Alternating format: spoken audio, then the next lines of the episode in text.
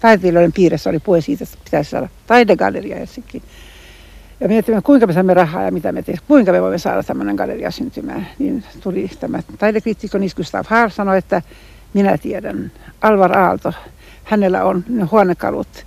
Sitten Nis Gustav Haar vei minut Alvari Ainon luokse. Se oli ensimmäinen kerta, kun tuli aivan modernin kotiin. Ja tuomio heti ihastui. Näin kertoi professori Maire Gullikseen Artekin synnystä. Maire Eeva Johanna Gulliksen omaa sukua Alström syntyi vuonna 1907. Hän kutsui itseään taiteen juoksutytöksi ja juoksuaskelin hän toi kansainvälistä taidetta Suomeen ja kansainvälisti suomalaista taidetta ja arkkitehtuuria. Vuorineuksen tytär Maire Alström keskeytti koulunsa 17-vuotiaana ja lähti Pariisiin, jossa hän tutustui taidemaailmaan ja opiskeli kuvataidetta. Hän avioitui nuorena Harry Gulliksenin kanssa ja perheeseen syntyi neljä lasta. Oma taide jäi taka-alalle. Pariisista Maire toi idean perustaa vapaan taidekoulun Suomeen. Samoihin aikoihin kehittyi idea Artekista. Hän perusti vuonna 1935 Aino ja Alvar Aallon sekä Niels Gustav Haalin kanssa Artekin, joka harjoitti huonekalukauppaa ja näyttelytoimintaa. Gulliksenin mesenaattius näkyy etenkin Artekin galleriatoiminnassa. Kun tänne tuotiin kansainvälistä taidetta, niiden saamiseksi oli taattava ostoja. Kun ostajia ei löytynyt, Maire teki itse taidehankintoja ja niin tänne saatiin kansainvälistä taidetta. Maire ja Harry Gullikseen olivat uudistajia. He halusivat, että arjen kauneus ja arkkitehtuuri näkyy myös teollisuusalueilla ja niiden asunnoissa. Ja niin Alvar Aalto suunnitteli näitä alueita. Ehkä kuuluisin yhteistyön tulos on kuitenkin heidän kotinsa, niitä harvoja yksityiskoteja, joita Aalto piirsi. Villa Mairea on edelleen arkkitehtien pyhinvaelluskohde. Näin Maire Gulliksen kertoo, miltä rakennuksen synty tuntui. Me näimme sen ensimmäinen kerta New Yorkissa. Se oli nimittäin valokuvattu se oli maailmannäyttely 39 ja talo oli valokuvattu, oli heitetty sinne, suurennettu ja oli Muse Modern Artissa. Ja se, silloin me näimme se valmiina. Me sanoimme, että tuossa talossa me tulemme viihtymään. Mari Kuleksenin tytär Lilli Alanen, millainen oli äitinne lapsuuden perhe?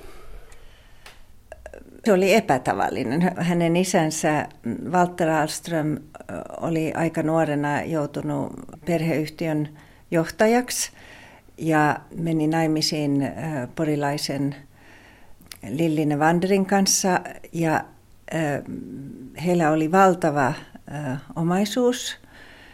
Ja kuitenkin isoisä tuli aivan yksinkertaisista olosuhteista ja sillä koko perheellä oli hirvittävä paine, kun niillä ei ollut perinteitä, miten eletään tämmöisen, tämmöisen ähm, omaisuuden kanssa. Tämä aiheutti varmasti aika paljon mm, paineita ja, ja vaikeuksia siinä perheessä, kun niillä oli jatkuvasti edustusta ja, ja tämä Mairen äiti oli vaatimaton ja ö, perheihminen ja tämä isä tuli ja meni. Hän matkusti paljon ja tuli väsyneenä takaisin ja silloin kaikki piti olla tip-top ja jos joku ei ollut, niin hän sai raivokohtauksia, että yksi osoitus siitä, hän, että, että kuinka vaikeaa se oli, oli, että maiden kaksi vanhempaa veljeä, niin ne kuoli molemmat nuorena alkoholisoituna. Ne, ne ei kerta kaikkiaan pärjännyt sen isän kanssa. Että Maide kuitenkin kasvoi sitten siinä itsepäiseksi ja itsenäiseksi ihmiseksi ja voimakkaaksi, koska siinä tarvittiin paljon voimaa sen isän edessä, että, että ne pojat nujertu, mutta, mutta Maire jotenkin pärjäsi. Ja ehkä sen pärjäsi siksi, että hän oli oli nainen, että ehkä hänen ei kohdistettu ihan samalla tavalla vaatimuksia. Sitten Maire avioitui Harri Kuliksenin kanssa ja hänestä tuli Aastromin johtaja ja vuorineuvos. Että lunastiko Maire myös paikkaa isän silmissä tällä avioliitolla? Siis se avioliitto oli, oli hyvin epämiellyttävä Valterille, koska Walter, Mairen isä, oli päättänyt, että Maire menee naimisiin nuoren lääkärin kanssa, joka oli hänen leave medicus. Ja Maire oli salaan mennyt kihloihin Harrin kanssa. Harri oli, Walter oli pestinyt Harri Kylliksenin ja piti häntä niin kuin lupaavana, mä en tiedä jos hän ajatteli häntä seuraajana, mutta lupaavana myyntimiehenä ja, ja hänellä oli korkeita odotuksia Harriin ja hänen mielestä Maire ei ollut Harrin tasolla, hän ei ollut tarpeeksi hyvä tulevan teollisuusihmisen vaimona.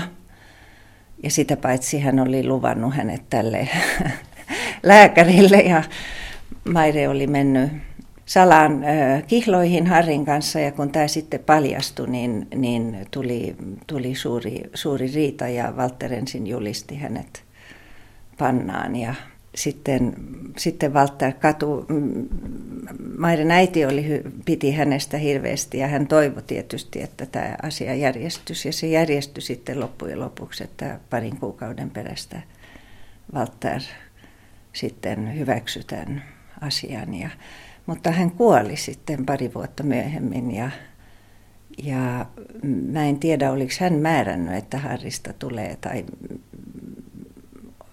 tulee hänen seuraajansa tai miten se tapahtui, sitä mä en tiedä. Sitten hän 17-vuotiaana lähti Pariisiin opiskelemaan ja perehtymään taidemaailmaan. Oliko tämä koulun keskeyttäminen ja Pariisiin lähtö, oliko se kapinaa isää kohtaan vai intohimoa taidetta kohtaan?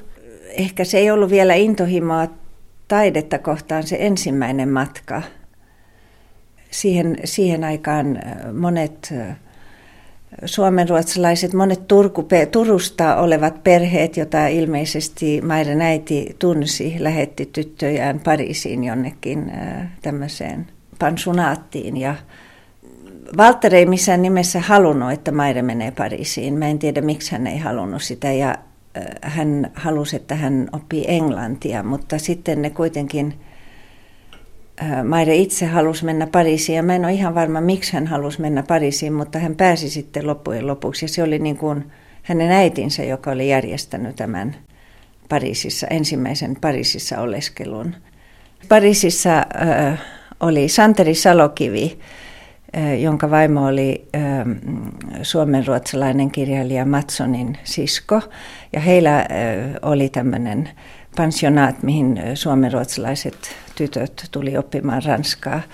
Ja Valtteri, Valtteri halusi, että naisen kasvatukseen kuuluu ompelu ja musiikki ja kielitaito. Että et nämä hän vaati, että hän oppii mutta sitten tämän Santeri Salokivin kautta Maire otti myös piirustustunteja ja hän, hän kovasti rohkaisi häntä ja piti hänen töistään ja se, se oli kyllä hyvin tärkeä asia ja hän ehkä otti myös näitä tyttöjä joskus näyttelyihin. Ja.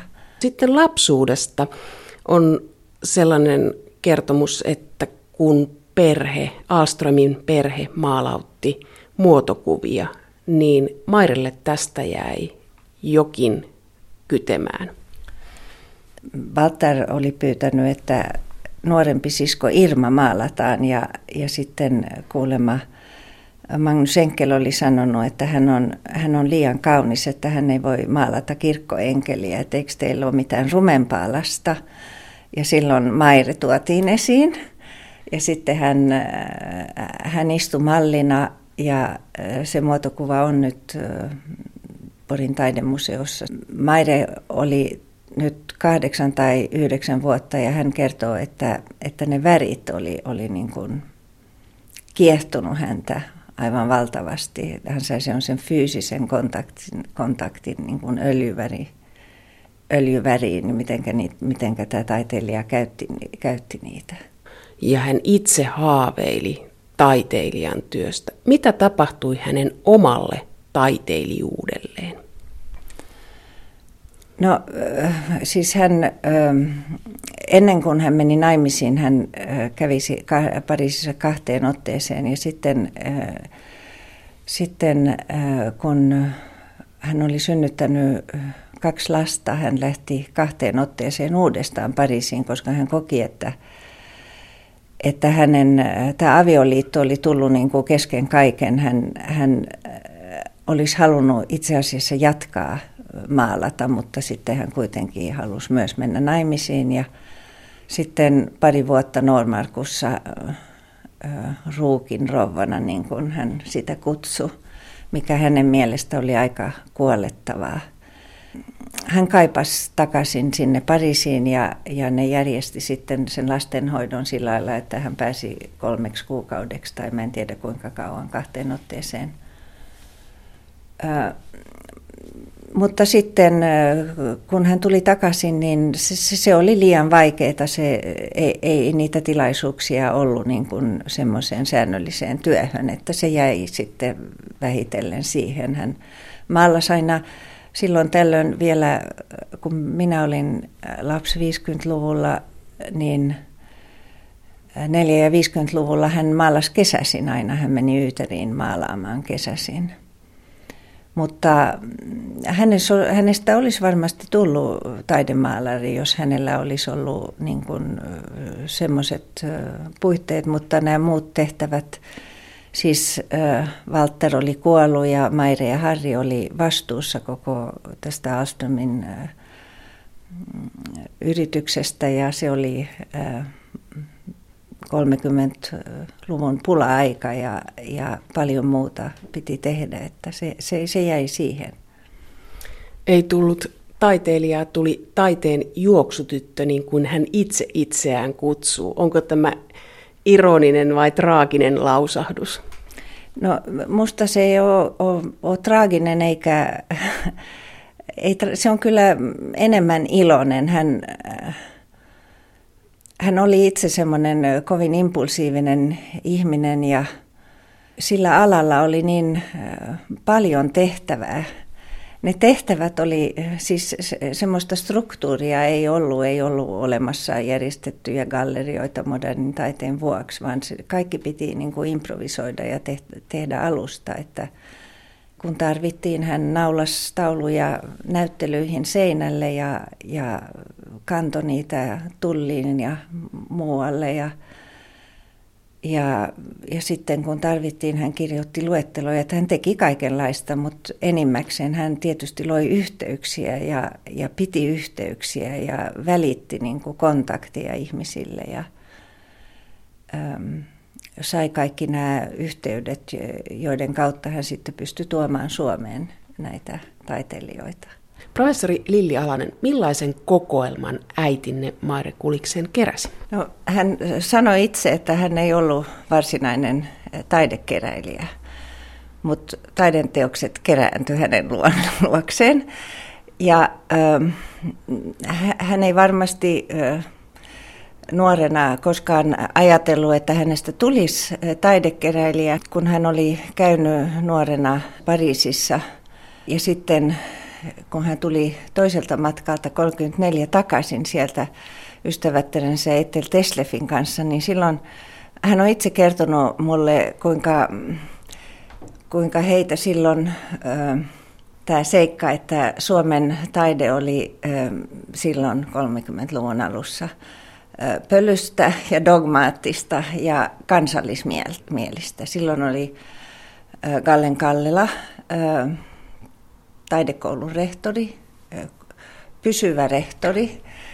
Ja sitten oli jotakin mm, kriitikkoja, olisiko Okkonen ollut toinen, ja mä en muista sen toisen nimi, jotka kovasti puolisti, äänekkäästi puolusti tätä tätä kansallismielistä taidetta. Ja sitten toisaalta oli monta taiteilijoita, niin kuin äiti itse, jotka oli käynyt Pariisissa ja jotka ajatteli toisten ja, ja, ja heille tuli silloin mieli, se oli yksi ryhmä nuoria naisia itse asiassa ja, jotka, joille syntyi tämä idea, että hei, kehitetään taidekoulu, semmoinen vapaa-akatemia tänne Suomeen, missä ihmiset voi tulla maalaamaan krokita silloin, kun ne tarvitsee ja, ja missä olisi vaihtuvia opettajia, jotka ei olisi sitoutuneita mihinkään koulukuntaan ja etupäässä semmoisia, jotka olisi vastarinta tälle, tälle kansallismieliselle viralliselle taiteelle.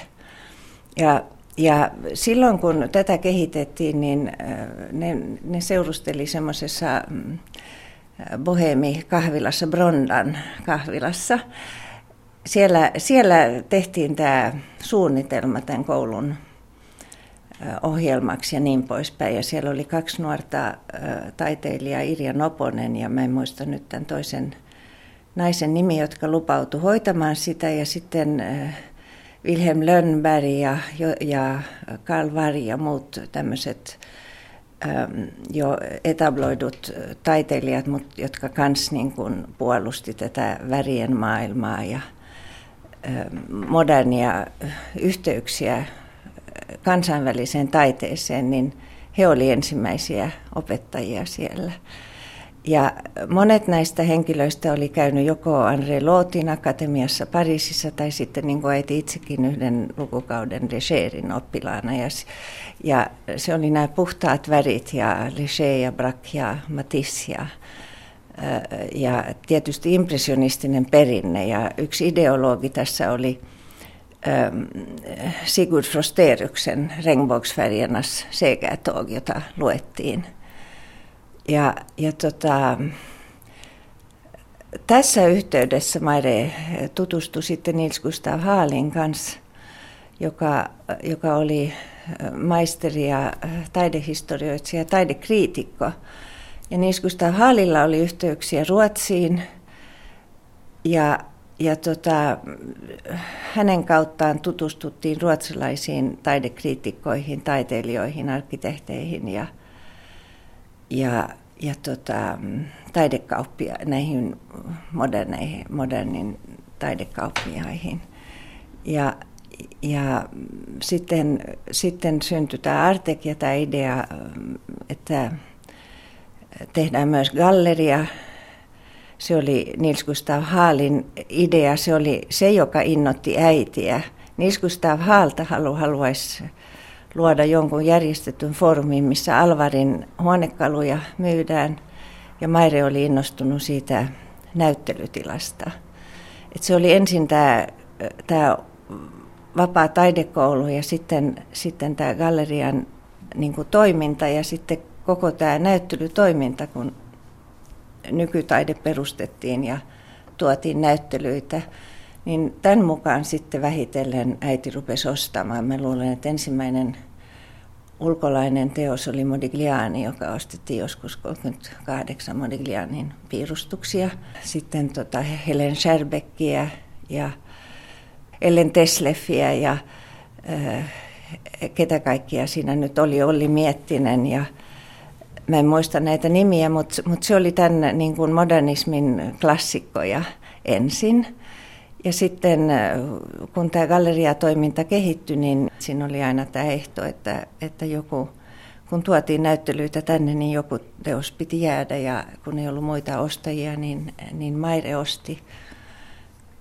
Ja, ja tällä tavalla hänelle sitten kerääntyi aika merkittäviä teoksia siellä, jotka on nyt Villa Maireassa. Siellä on Jean Griita ja Legeetä ja paljon Picassoa ja Toulouse-Lautreckia ja samanaikaisesti hän kannusti ja tuki näitä kotimaisia taiteilijoita. Sisustusarkkitehti Ben Af Schulteen toimi taiteellisena johtajana Artekissa ja tutustui sitä kautta Maire Gulikseeniin. Mutta millaisen henkilön hän tapasi? Mulle hän oli niin kuin yllättävä siinä, siinä mielessä, että hän, että hän niin nopeasti luotti siihen, mitä että osasi tehdä ja antoi tehtäviä ja, ja, ja tuli semmoinen luottamus, joka sitten muuttui ystävyydeksi, joka kuitenkin nuorelle, aika kokemattomalle henkilölle oli niin kuin hieno kokemus. Millainen hän oli Artekin promoottorina? Hän oli, sanotaan niin, että kun, kun mulla oli tämä, kuitenkin tämä, tämä taiteellinen puoli ja tämä design puoli oli se, niin hän oli aina, jos oli jotain skismaa tai jotain erimielisyyksiä niin kuin muun johdon kanssa, niin hän oli aina niin kuin, niin kuin sen taidepuolen puolesta puhui ja, ja vaikka riitelikin, että kyllä se oli hänelle hyvin tärkeää, että Artekissa oli, oli tota, suunnittelijoita siellä omasta takaa, ettei ostettu ulkopuolelta, vai siellä oli niin kuin ryhmä ihmisiä, joka tavallaan henkeä ja veren oli niin kuin Artekin eh, puolesta ja hän oli, olisi halunnut tulla itsekin taiteilijaksi. Niin kyllä se sitten niin kuin, se näkyy sitten myös siinä, mitä hän suhtautui taiteilijoihin. Millainen taiteilija hän oli itse? Jos ajatteli ihan mit, mitä, minkä tyyppistä taidetta hän teki sitä vähän, mitä hän teki, niin sehän oli semmoista erkkää ja se oli niin kuin väri, joka oli se, joka oli ehkä se häntä niin kuin kaikkein läheisempänä. Ja hän teki kauniita semmoisia täplämaalauksia, vähän niin kuin Finchin tai, tai Seraan tai mukaan semmoisia maisemamaalauksia sieltä, ei niitä paljon ole, että ei hän, ei hän sitten malttanut eikä hän, hänellä ollut aikaa ja hänellä oli niin monta rautaa koko ajan tulessa, että ei, että se, se taiteen tekeminen jäi kyllä sääliä tavallaan, koska kyllähän hänessä ihan selvästi oli, oli tota näkemystä ja taitoakin. Millainen hän oli henkilönä? Kiivas, spontaani, rauhallinen? No ei hän nyt ehkä hirveän rauhallinen ollut, mutta tota, hän oli kyllä aika, aika spontaani, osas olla kiivas. Mä näen hänet kiivaanakin. Ja, tota, ja sitten hän häpesi hirveästi, jos hän oli kiivassa. Ja, ja esimerkiksi kun hän riiteli Artekin toimitusjohtajan kanssa, niin seuraavana päivänä hän lähetti sille 20 ruusua tai jotain niin kuin tämän tyyppistä. Itse hän sanoi, että hän oli, että hän oli hirveän ujo, joka on aina vähän vaikeaa ymmärtää tämmöisistä julkisuuden henkilöistä, mutta saattaa olla, että siinä että hän niin kuin pakotti itsensä tekemään ja esiintymään. Ei hän tykännyt kyllä esimerkiksi pitämään puheita tai, tai, tai, tai sillä tavalla olla julkisuudessa. Mutta kuitenkin hän ei, niin kuin, kyllähän sitten kun hän näki, että se on tärkeää, niin hän, hän järjesti ja hän teki ja hän järjesti kutsuja ja hän kutsui tärkeät ihmiset yhteen, että jos jotain asiaa hän halusi, halusi ajaa ja että kyllä hän oli hyvin monipuolinen ja hän oli, mä luulen, että hän oli myös että hän osasi myös, hän osasi niin olla monien ihmisten kanssa. Hän osasi olla ihan tavallisten ihmisten kanssa, jos ne, ne ei häntä hirveästi kunnioittanut. Sitä hän, mä muistan, että sitä hän ei, hän ei tykännyt siitä, että ihmiset niin pokkas ja oli niin kuin, öö, ylikohteliaita tai jotenkin näin, vaan hän tykkäsi siitä, että ihmiset on niin kuin luonnollisia, että me ollaan niin kuin tasa-arvoisia ja, ja näin. Ja, ja sitten tietysti hän, hän osasi seurustella sitten kuninkaan, kuninkaiden tai presidenttien tai miten vaan kanssa silloin, kun, kun se taas tuli eteen. Hän oli vuorineuvoksetar, joka ei halunnut tulla kohdelluksi vuorineuvoksettarina. Tavallaan joo, näinhän voi sanoa. Ja silloin kun hän sai tämä professori arvonimen silloin jossain, kun hän se nyt ollut 80-luvulla, niin, niin hän oli hirveän kiusaantunut siitä. Ja kutsui itse sanoa skräpprofessor, jag är den skräpprofessor. Kun hän ei ollut niin kuin, tehnyt mitään, hän ei ollut niin kuin, hänen mielestä professoria niin kuin, luonut tai akateemista tai jotain muuta uraa, mutta että ei hän sitä varsinaisesti käyttänyt, paitsi joskus. Että kyllä hän oli vähän, vähän tota, turhamainen myös tietysti, kun hän oli niin monipuolinen. Hän oli niin kuin hahmona kyllä myös semmoinen, että kun hän tuli johonkin huoneeseen sisään, niin kyllä hänet huomattiin. Pena Sulten, mikä on se pysyvin jälki, minkä Maire Kulikseen on mesenaattina jättänyt? No tietysti ihan konkreettisesti on, on niin kuin kaksi asiaa. Se on Villa Mairea ja Porin taidemuseo. On tietysti hyvin selvää pysyvää jälkeä ja, ja onneksi Villa Maireahan on säätiö ja sehän on tavallaan julkinen rakennus, vaikka se ei ole sillä tavalla auki yleisölle, mutta se on kuitenkin sopien ja siellä voi käydä ja siellähän on kaikki säilytetty niin kuin, niin kuin tota, se, se oli silloin maiden lähtiessä. Et mä olin siellä nyt tässä pari viikkoa sitten juhlissa siellä ja siellä kun me istuttiin siellä, että nyt voisi Maire tulla tuosta portaista alas. Alvarella oli siis sellaisia aivan suomalaisia ideoita, niin kuin sanotaan juuri muun muassa se, että se suuri takka, se piti olla Pohjalan akan tupa ja siitä täytyy olla suuri takka.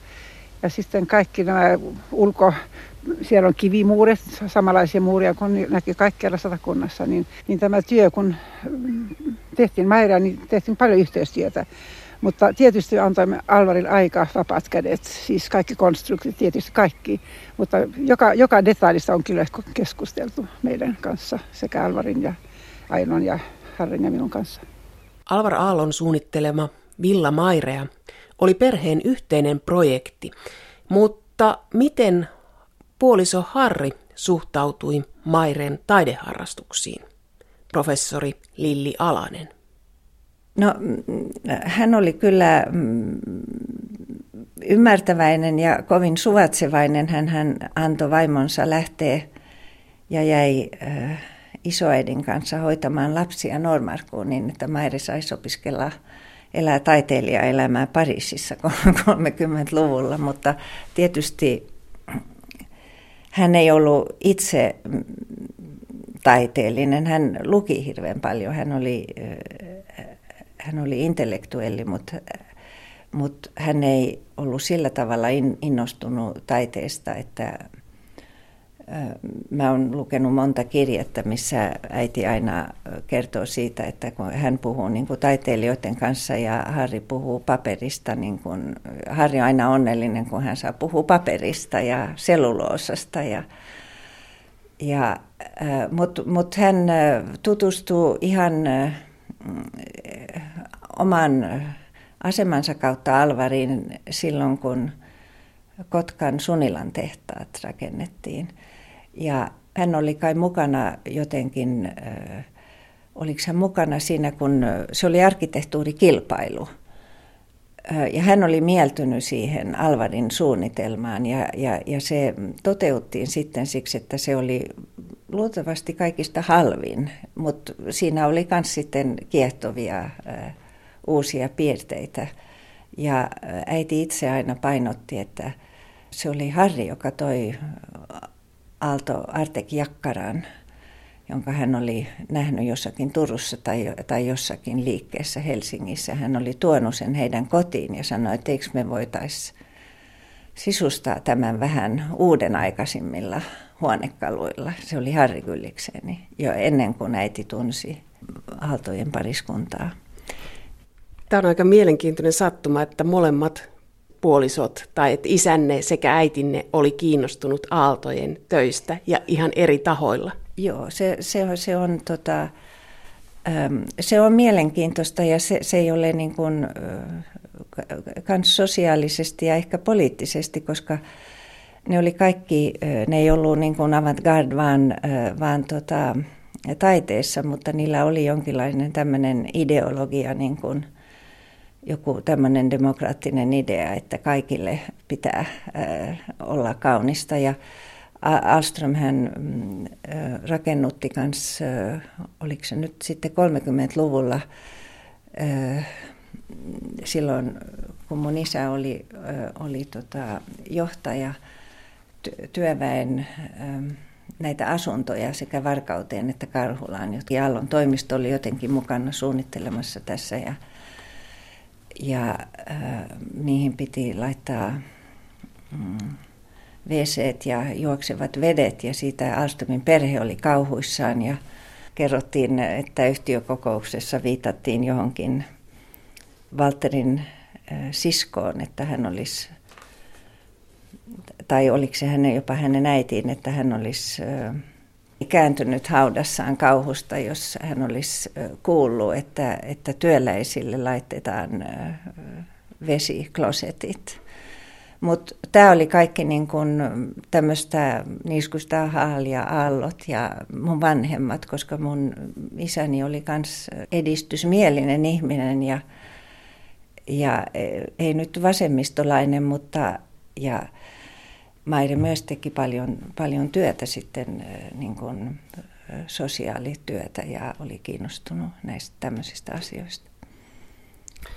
Äitine toi tänne kansainvälistä taidetta ja edisti suomalaisen taiteen tietä maailmalle, niin sehän vaatii aika paljon rahaa. Joo, hän, hän käytti kaikki rahat, mitä hänellä oli, niin hän käytti käytti siihen, että mm, e, ensinnäkin Artekkiin ja sitten, sitten kun tämä galleria, galleria pystytettiin, niin ähm, ja, ja, ja joka, joka näyttely, jonka hän järjesti, niin ei hän, ei hän kukaan siihen aikaankaan antanut ilmatteeksi äh, lainaksi töitä, vaan siinä piti alla aina olla joku lupaus, että näin ja näin monta myydään sitten tai sitoudutaan ostamaan. Ja useimmiten hän osti ne itse, koska ei kukaan muu halunnut ostaa. Eihän ne niin kuin ollut semmoisissa hinnoissa kuin ne on nyt, että, että ei se... Mä en, mä en tiedä, kuinka paljon, tai kuinka paljon rahaa hän on käyttänyt siihen, mutta, mutta kyllä hän pisti kaiken likoon, mikä hänellä oli. Ja, ja välillä oli puhetta, että nyt Artek menee konkurssiin ja, ja, tota, ja nyt tämä, tämä täytyy lopettaa, mutta kyllä ne jotenkin aina sitten pärjäs. Lilli Alanen, miten äitinne hoiti näitä kansainvälisiä kontakteja, kun te lapsena katsoitte sivusta sitä, niin miltä se näytti se, se suhteiden luominen ja hoitaminen? No sikäli kun mä, mä näin se yksi tapa, jolla se näkyy oli, että mä hyvin, hyvin harvoin näin mun äitiäni, koska hän oli aina matkoilla ja hän oli aina poissa, mutta kun mä olin teini-iässä, niin silloin se näytti minulle aika hauskalta, koska hän toi aina kotiin mielenkiintoisia ja hauskoja ihmisiä. Siellä oli Viivika Bandleri ja kaikki, koko Helsingin bohemisto kävi meillä kotona. Usein ne oli myöhään yöllä. Ja, ja tota, mä olin aika ylpeä siitä. Minusta mun äiti oli erilainen ja ne puhu aina hirveän mielenkiintoisista asioista. Että joskus mä kävin ystävien luona ja, ja mä ihmettelin sitä Ähm, keskus, pöytäkeskustelua, että, että kuinka ihmisillä on näin ikävää. Mä ajattelin, koska siellä oli aina vauhtia. Joo, meillä vauhtia oli. Lili Alanen, sanoitte, että ette nähnyt paljon äitienne, mutta minkälainen hän oli äitinä silloin, kun hän oli paikalla? Kun multa on usein kysytty tätä kysymystä, että oliko hän hyvä äiti, niin – Mä luulen, että hän on, jos, jos hyvällä äidillä tarkoitetaan äiti, joka on itse hoitamassa lapsiaan ja lähellä koko ajan, niin silloin hän ei ollut hyvä äiti, mutta hän huolehti, huolehti meistä kuitenkin. Meillä oli turvallinen olo ja me oltiin hyvin, hyvin niin kuin hoidettuja ja hyvin sysselsatta lapsina. Hän, hän piti huolta meistä etäältä ja meidän vanhin sisko Harriet sairastui kahdeksanvuotiaana. Hän oli syntynyt 29. Kahdeksanvuotiaana tuli ilmi epilepsian oireita, jotka sitten osoittautui myöhemmin olemaan parantumaton epilepsian muoto ja hän, hän oli rullatuolissa teiniästä lähtien ja sitten 20-vuotiaan jälkeen ei osannut enää kävellä. Ja tämä oli valtava huoli, huoli ja vei paljon, paljon tota aikaa. Äiti matkusti ympäri maailmaa Haritin kanssa ja etsittiin, etsittiin lääkkeitä, mutta ei löydetty, että osittain hän oli kotona ja sitten ulkomailla ja me jotenkin hyväksyttiin sen, että, että hänen tehtävänsä oli tämä Harjetin. Se oli niin kuin ensimmäinen asia meille kaikille. Että, jos hän nyt ei ollut niin kuin tavalliset äidit läsnä, niin kyllähän, kyllähän oli huolehtivainen kun teinivuodet oli ohitse siinä 15-16 vuoden, sen, sen jälkeen mä ystävystyn äidin kanssa. Hän otti mua mukaan matkoille ja vei mua eri museoihin ja se oli aina hyvin jännittävää ja hauskaa. Ja, se, ja, ja, ja sitten kun nämä puberteettikriisit oli ohitse, niin sen jälkeen me oltiin itse asiassa äärimmäisen läheisiä ystäviä koko hänen elämänsä aikana kodistanne Villa Maireasta tuli tämmöinen näyttelypaikka tai lähes museo. Äiti piti sitä kovin tärkeänä, että, että se olisi katsottavissa, että sinne ei, kukaan ei jätetty oven taakse. Että oli tilanne mikä tahansa, jos sinne oli joku arkkitehti eksynyt, niin, niin hänet päästettiin sisälle ja, ja silloin ei tullut tietenkään hyvin monta, mutta sitten kun tämä mm, taidekokoelma-idea oli, oli syntynyt ja tämä Porin taidemuseo, niin mm, silloin hän rupesi myös miettimään, että mitä Mairealle tapahtui ja silloin hän kokeili 60-luvun lopulla tai 70-luvulla oli monta kertaa oli Villa Mairealassa kesänäyttelyitä, jossa koettiin, että voiko tämä olla niin kuin avoin museo. Ja, ja siellä kävi hirveästi ihmisiä, mutta sitten kaikki oli sitä mieltä asiantuntijat, että tämä talo on kuitenkin tehty perhekäyttöön, että se ei kerta kaikkiaan kestä museokäyttöä, se, nämä materiaalit, että ne kaikki niin kuin, että, että se pitäisi olla niin kuin nähtävissä, mutta se ei voi olla avoin joka päivä. Ja, ja sitten hän päätyi tähän Mairea-säätiöön, joka, jossa pitää, on henkilökunta, joka sopimuksesta voi näyttää sen talon. Mun äitini välttämättä, eikä mun, mun isänikään, ei, ei ne ollut mitään niin kokoilijaa ihmisiä. Mutta silloin kun, kun tota, ne rupesi suunnittelemaan tätä Villamairea ja ne oli äärimmäisen hyviä ystäviä Aino ja Alvar Aallon kanssa ja ne oli kyllä ajatellut jotakin vähän vaatimattomampaa, niin kuin tavallisempaa kotia itselleen, jossa perheellä olisi tilaa, koska ne oli asunut pienessä semmoisessa huvilassa Normarkussa ja sitten kun oli edustusta, niin lapset sai aina istua, niin kuin mun veljeni kertoo, puulaatikon päällä keittiössä syömässä, koska ei ollut tilaa, niin ne, ne halusi niin kuin suure, tämmöisen comfortable talon itselleen.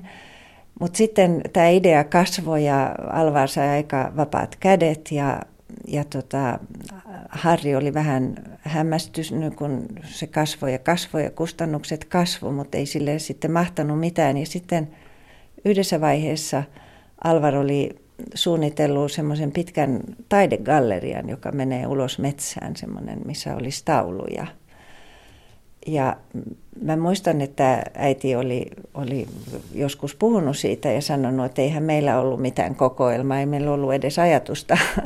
Mutta mut, tämä niin kun kehitettiin, tämä samalla Artek perustettiin ja Artekin perustettiin galleriaa ja ja Maireaan tehtiin tilaa tauluille. Sinnehän ei tullut mitään taidegalleriaa, mutta siellä on nämä kuuluisat kaapit, joista aina kerrotaan, mihin, mihin niin kuin voisi säilyttää tauluja, että niitä voi olla vaihtuva näyttely koko ajan.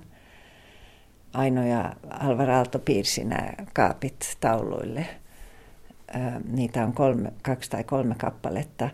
Mutta mut se oli kyllä Alvarin visio, tämä, että, että Maidesta tulisi taidekeräilijä. Hän keräsi huomattavan taidekokoelman ja sanoitte Lili Alanen, että se syntyi ikään kuin sattumalta, että niitä ostettiin pitkin matkaa. Mutta oliko Maire Kuliksenillä joku taidefilosofia, minkä mukaan hän keräsi, tai joku tämmöinen? Hän piti puhtaista väristä ja niin kuin sommitelmista. Hän ei koskaan lämmennyt surrealismille esimerkiksi mutta, mutta ehkä se oli se Magnus Enkelin paletti, joka, jonka hän lapsena näki, joka niin kuin määräsi jotenkin sen, sen skaalan, mistä hän, hän eniten piti, että ne puhtaat, puhtaat värit. Hän ei, hän ei ollut mikään taideteoreetikko, se oli hyvin niin kuin, spontaania hänen niin kuin, makunsa ja kanssa aika, aika varma ehkä, mutta hän, koska hän ei ollut mikään systemaattinen kokoilija, niin joskus hän osti vain siksi, että, että joku tarvitsi tukea aika usein itse asiassa. Käytettiinkö vuorineuvokset arkkulikseen ja hyväksi? Öö, kyllä varmasti joo, mutta ei hän siitä, niin kuin, ei se häntä häirinnyt, se ei häirinnyt häntä. Miten syntyi tämä Porin taidemuseo, joka avattiin vuonna 1981? Idea Porin taidemuseon, kyllä sitä ajettiin jo 60-luvulta. Se pääidea oli, että saataisiin moderni museo Poriin. Ja, ja sitten tämä oli niin kuin, jos on kokoelma olemassa, niin sitten on motiivi rakentaa tämä museo. Sitten kun päätös tästä, tästä museosuunnitelmasta tehtiin joskus 60-luvun lopulta, 70-luvun alusta, niin siitä lähtien silloin äidistä tuli systemaattinen taidekeräilijä ja silloin hänen kriteerinsä oli niin kuin erilaiset. Silloin etsittiin niin kuin kokoelmaa, missä teokset sopii yhteen ja ne oli silloin sitten – 6- ja 7- ja 80-luvulla toimivien modernistien taiteiden töitä etupäässä, veistokset ja maalaukset. Siellä oli Tapperi ja Kivijärvi ja, ja, ja tota, sitten paljon tätä vapaa taidekoulun ympärillä olevia mm, maalareita. Paljonko sinne tuli teoksia silloin Maire Kuliksenin kuoltua, niin paljon niitä teoksia oli? No nyt, mä en nyt muista ihan tarkkaan, mutta siinä neljän ja viiden sadan välillä mä luulisin. Ja sitten niitä on jonkin verran täydennetty vielä sen jälkeen, mutta aika vähän. Ja valitettavasti tämä kokoelma on hyvin harvoin esillä, koska nykyään, nykyään museot pitää sitä taakkana, että näytetään kokoelmia, koska on tämmöinen uudenlainen kunnianhimo. Museot on niin kuin nyt avantgarden kär, kärjessä tai sillä lailla he ajattelevat itsessään, että to, toimintaa ja, ja taidekenttähän on muuttunut hirveän paljon, niin kyllähän sen ymmärtää, että semmoistakin tilaa pitää olla. Nyt tarvittaisiin Poriin toinen museo, missä voisi pitää kokoelmia esillä.